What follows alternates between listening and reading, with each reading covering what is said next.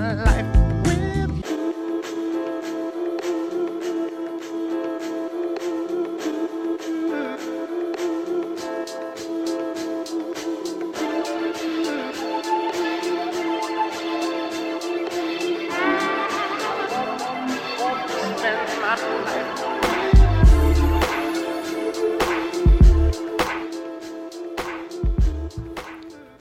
So this is a podcast I didn't think I'd have to do. Um, any number of reasons why, but the main one was I thought John would do really well in the Ultimate Boxer tournament. Hand on heart. When we spoke about it, I was pretty confident he was one of the three names that could win it. And it's rare because normally you're like, well, if the draw goes his way and this goes his way, I was like, no, that's not the case. And there are a number of reasons why you know, and you before a tournament you try and use your intelligence to work out where the threats are, where the threats aren't. The main threat for me was always going to be Nick Webb because Nick Webb still has that that equalizer in the big right hand. And you go through all of this and you go, okay, I think it's a winnable tournament. Not that he's guaranteed to win, but it's a winnable tournament. And I'm sure, someone will correct me otherwise, I'd done a podcast where I said, when it's all done, I'll talk you through what goes on. And I thought it'd be from a better position than it actually is. But geez, here goes. In boxing, you have off nights. You have nights where you don't look like the boxer you are. You have nights where you don't look as good as you did in the gym. It's not unusual. It's not ridiculous, nor is it remarkable when it happens. But I know a lot of people expected a lot from John Palata. Quite rightly, too. He's very talented. I think it's universally agreed within that kind of subset of humanity that we inhabit called boxing that he's a pretty talented guy. Among the seven other competitors, look, he had beaten Chris Healy pretty easily over six rounds, and he had sparred Nick Webb over six rounds and handled Nick Webb pretty easily to the point where it was a fight he wasn't scared of. It was a fight he was looking forward to. So there was nothing there. Kamil Sokolowski struggles with guys who are reasonably skillful, and then the rest were all unknowns, right? And and so this is a relatively easy thing, right? Win your first fight. Second fight, everyone's knackered, so now it's about skill and fitness. Third fight, who wants it the most? Is broadly how you break this down. But if you don't perform in fight number one, there isn't a fight number two, and there isn't a fight number three. And John didn't perform. I spoke to him not that long ago, actually, probably a few hours ago, and he'll happily admit he didn't perform. He looks at his performance and he's like, I don't know why I was so flat in there. I don't know. And if he doesn't know, God knows, I don't know, you know. But you can look at all the small factors that go into a performance like that. And that was always what I wanted to share with people. Is that what is that process and how can it go really right and how can it go really wrong? So the first thing I did was talk to people who had been in the prize fighter before. And the general view of the people was the first fight, you might have to go to war. Like, don't try and outbox them because there are people fighting for emotion. There are people fighting for that last paycheck. There are people fighting because bills are due next week and they need that money. So, actually, the first fight, people assume you have to be super skillful to win that first fight in a tournament. And that's not necessarily true. So, if you look at that, look, look at the guys who who were meant to be the better boxers of the lot. Uh, JP, Kamil Sokolowski, and Nick Webb. JP lost, Sokolowski lost, Nick Webb lucky to get through. Why? Because they were up against people that had nothing to lose. And therein lies the challenge. When you're in with people who have nothing to lose, you have to know how to deal with that. So, Sokolowski against uh, Josh Sandon, who beat Dominic Akinlade with the same approach, where he just came in and it was, I'm prepared to just fall over in this ring. And you can't compete with that mindset unless you're prepared to go to that place. I think, who's the lad that JP fought? Danny Whitaker? He came and said, Damn, I've had two fights. If I get one win here, this takes me into a whole new stratosphere. And it happened for him. And what John didn't do, and him and I've spoken about this, is he didn't go, okay, if you want to fight, we'll fight. Forget all the pretty skill. Forget everything else. How about we just stand in the middle of the ring and bang out? But when we talked about the plan eight weeks before the tournament, yo, get that sparring in where you're going to have to just bang out sometimes. You know, with people you know you find it hard against. There's a kid called Jamie Shakiva who's a nightmare for everyone. If you can hold the ring against Jamie Shakiva, you'll win. But that didn't happen for whatever reason. And there are all of these elements that can contribute to it. But ultimately, what I think is you need to be in environments that challenge you consistently. You know, you have to be around people that make you feel uncomfortable. You have to have a couple of bad sparring sessions. You know, you have to have your backside handed to you every so often. So you remember why you train so hard. You remember why you stay alert. But in truth, preparing for one of these things is easy. You're a professional athlete capable of doing 10 to 12 rounds. So all you're doing in camp, in an eight week camp, week two, week four, week six, you're simulating the tournament. That's all your training session is. You're simulating the tournament. Week two, you ain't gonna look that good. Might be a bit of a struggle. Cool. Week four, you get better. Week six, you should be saying to yourself, I'm comfortable here. I can do this standing on my head. Week seven, you taper down, and that week of the fight, you're just kind of just, I mean, you're just holding it together. But over eight weeks, when you're told this is easy, this is light work, you're better than this guy, you're better than that guy, you're this, you're that, you're this, you're that, that's what can happen. You can actually think, ah, it's not going to be that hard. Whereas all the other opponents, when they hear Steve Bunce pronounce John Palata the favorite, are like, who the fuck is this guy? Oh, okay. You give me John Palata, I'm going to take his head off. I'm going to let him know he's in for a fight. So everyone, now he's become the target. Maybe if he'd had Sokolowski in the first fight, it would have been different. But you had a kid who had nothing to lose. And when you have a kid who has nothing to lose, you've got to be able to adopt that mindset and say, no, no, no, I can't let you take that off me. Fight night's not the time to do that. That's why you have the hard sparring sessions. So you know what you have to do to win control of a fight back.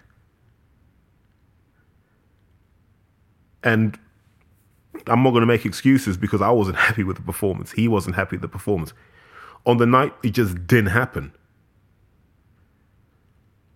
You know, you go into a fight and you've been told you just got to outskill the guy for the first fight. Hmm, not that simple. Like, he, no, everyone's got three three minute rounds in them for that first fight. That's all they've trained for. The time to be skillful is fight two or maybe fight three. Fight one, stand there and bang out. Like, ah. Jay McFarland did that. Jay McFarland said, listen, we're going to bang out. One of us is going to drop. Unfortunately, it didn't work for him because he couldn't sustain that. But that's the approach sometimes you've got to take. But you've got to be able to meet that and go, actually, we can we can both go at this. Retreating to the ropes does not win you these tournaments. These are all things that were discussed. But I wasn't that close to the camp this time. So I didn't have any direct input into how the camp went. Maybe that's the lesson that I've either got to make sure John has the knowledge in him to then drive those sorts of things forward. But it was just one of those things. And every time I try and find what, what went wrong, I can't because John Palata from 2016 could have got into that tournament and got to the final. He didn't need that much. But sometimes I think you just take your eye off the ball when everything you hear is about how much better than everyone else you are. And maybe that's what happened. You get a bit overconfident. And then when the fight goes away you hadn't planned for, you don't have a plan B. That was probably the more, more disheartening bit where there was no change between round one and round two. But you package that up, you learn, you move on. The real thing that's tough, actually, is how do you bring someone back from that? You know, John's had to go and watch guys in his head he thinks he can beat go on and win a tournament, get to the final, get to the semis, whatever. But it's on him to now reverse that and say, well, Now that that hasn't quite worked out for me the way I wanted, now I've just got to go and do it the hard way. I've literally just got to go and, I mean, take heads clean off their shoulders. And that's the challenge he has. I'm always there to help and support that, but now you know, that's squarely on his shoulders. Does he really want to stop the next four opponents? Just knock them clean out? And if he does, then it's the heavyweights. He's back in contention. And he's got the tools to do it. So I I'm pleased in that sense because, you know, the the path forward's there. But I'm I'm not happy because he's not happy, you know. He, I spoke to him straight afterwards. He wasn't in the best of spirits, which I understand. Gave him a few days. We spoke today, and he's in far better spirits because he can see the way forward, but he knows it's a long road back. But you know, this is what defines champions, I guess. You got to come back, you know, bigger, better, stronger, and and he will do. But those of you who've been close to fighters will know this is a horrible time to be, you know, I mean, close to someone, friends with someone. Like it's horrible because there's nothing you can say. It's all internal. Replaying the fight, replaying moments. What could I have done here? What could I have done there? Where did I miss out? And you just think, ah, oh, man, you know, it's tough. Now you got to face everyone after you said you were going to do X, Y, Z. Now you got to face people. And to give John his due, he he did the the Instagram video, but you know the proof of the pudding will be in the eating. And I, I hope I hope I hope this is what stoked the desire to say, look, look how close you were to getting into that position where your peers are. Because remember who his peers are: Craig Richards, Andre Sterling, Dan Azeez, Umar. These are all John Palata's peers. So he wants to get to that level where he's like, look, we're we're a group again. And it's going to be tough for him, but look, everyone can come back. And I hope he does. I really does because he's talented and he, he's he's a good guy. I know people say, "Oh, he was overconfident in that interview." I don't think he was. I think like once once you're getting ready for a fight, the last thing you want to do is have that conversation. But you look, you live and you learn, right? Next time, next time we have a better understanding what the fans want to see before a fight. But actually, the main reason I wanted to do this was, and I wrestled with this because I said I wanted to take a break, but I also remember saying, you should be visible in victory like you're visible in defeat. There should be no difference in how you are there. You know, whether you're taking the praise or taking accountability, whatever it is, you should be visible. And this is my time to be visible because if you think about it, over the years, depending how long you've known me, I've had some hits and I've had some misses. I thought Anel Massey would run through the the mid tier of British and European light lightweights. It hasn't quite gone that way for her, but I think she's still got a chance to do it. But I had to take my lumps on that. Now I'm taking my lumps on John, which I'm okay with because I've said a lot. And when people now look and go, nah, Terry, I don't see it, my friend. I really don't see it. I can't tell them they're wrong. Because now they've had a chance to see with their own eyes and make their own opinions. And I have to live with that. And I'm okay with that. And I thank everyone that was positive. Even the people who criticized the performance were positive. Understanding, empathetic, all those good things which I thank God that I have that sort of group of people in boxing around me because they understand I'm not the guy in the ring. Number one. Number two, nor did I oversell this guy. I never said he was going to be a multiple time world champion. Now all of a sudden you're looking at me like, what? But I do know what I said. And in terms of what I said, it wasn't visible on screen on Friday night. And that's a fact. But what I take comfort from is I don't always get them right. And for a long time, I've always said this. But I give you my view on people, and then they go on to either prove it or disprove it. Dan Azeez is an example, Andre Sterling an example, Craig Richards an example, Zach Chelli another example, Louis Lin another example. All guys who've had various ups and downs, right? But when I said before, and this is all before they turned pro, maybe not so much Craig, these guys are going to be damn good fighters. A lot of guys are proving it.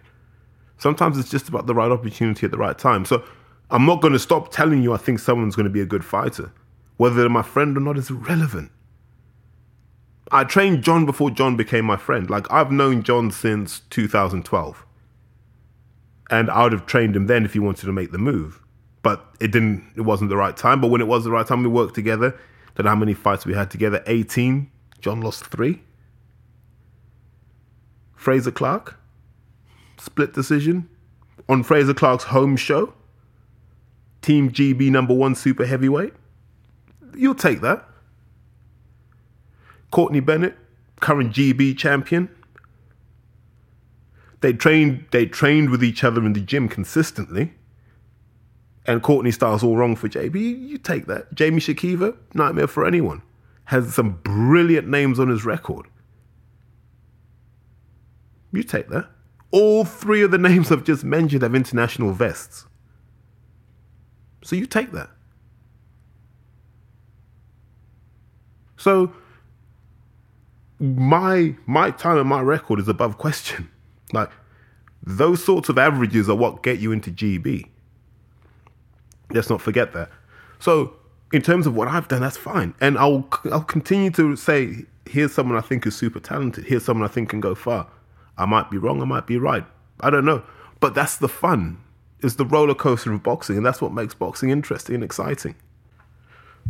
What would be sad is if anyone was out there tweeting, gloating when John lost, not because they don't like John, because they can't possibly know him, but those people who were gloating because it was, well, that will teach Terry to make these predictions. I can't imagine being any more of a bitch than using someone's defeat as a as a means of taking shots at someone. It's it's embarrassing. It's not very. It, I don't think it's what grown men do. I don't think you can have an ounce of testosterone in your body I think that's an acceptable way to behave. It's disappointing, but look, to many people, I'm a friend. To many people, I'm an interesting guy. To many people, I'm a dick. To many people, I'm an idiot. But to a handful of people, I am a hero. I do a website, does really well. People want to copy it. I jump on a podcast, does really well. People want to copy it all the things I do, people want to copy. And then when they get cut away from that situation, they're like hurt fans, ex girlfriends, you know, just become bitches. But it is what it is. These shoulders are broad, this skin is thick, so you know I can keep taking the shots. All I can say is going forward, I won't change anything. No need to. You guys enjoy what I do, and as long as you enjoy what I do, I'll keep doing it. Sometimes I'll be right, and I'll be okay with that. Sometimes I'll be wrong, and I've learned to be okay with that too. Know? So hopefully, you know, that's me just that's my mea culpa. That's me coming out saying, yeah, I'm aware of what happened on Friday, and I have to take ownership for the things that I said over the weeks, months, and years, which I have done, and I'll continue to do so. I'd wished I could take a break and just, you know, chill out and stuff, but, you know, you got to be, you got to act with honor. You got to act with integrity. So you got to take your lumps when they're due. Thanks, guys. Um, don't even know what to add to that, but let me know what you think of the new theme music, though. I thought I'd just switch it up a bit. You know, 2020, just looking to be a bit happier, do something different. Um, definitely looking at getting a bit more focus in the training stuff, man. Like, I just don't think there are many people at my level in terms of training fighters. So, objective one, find a premises. Anyone that knows where I can find a reasonable premises in terms of rent, location, and stuff, just let me know. let me know. I just need it for about three or four evenings a week. Get some savages in, get the training done. You know what I mean? We can then we can negotiate how much that's going to cost. But if anyone knows of any properties anywhere, hit me up, DM me, whatever it takes. London, outside of London, we might even gamble. Just let me know, okay? And then 2020 when we'll make miracles happen. Cheers, guys. You take care.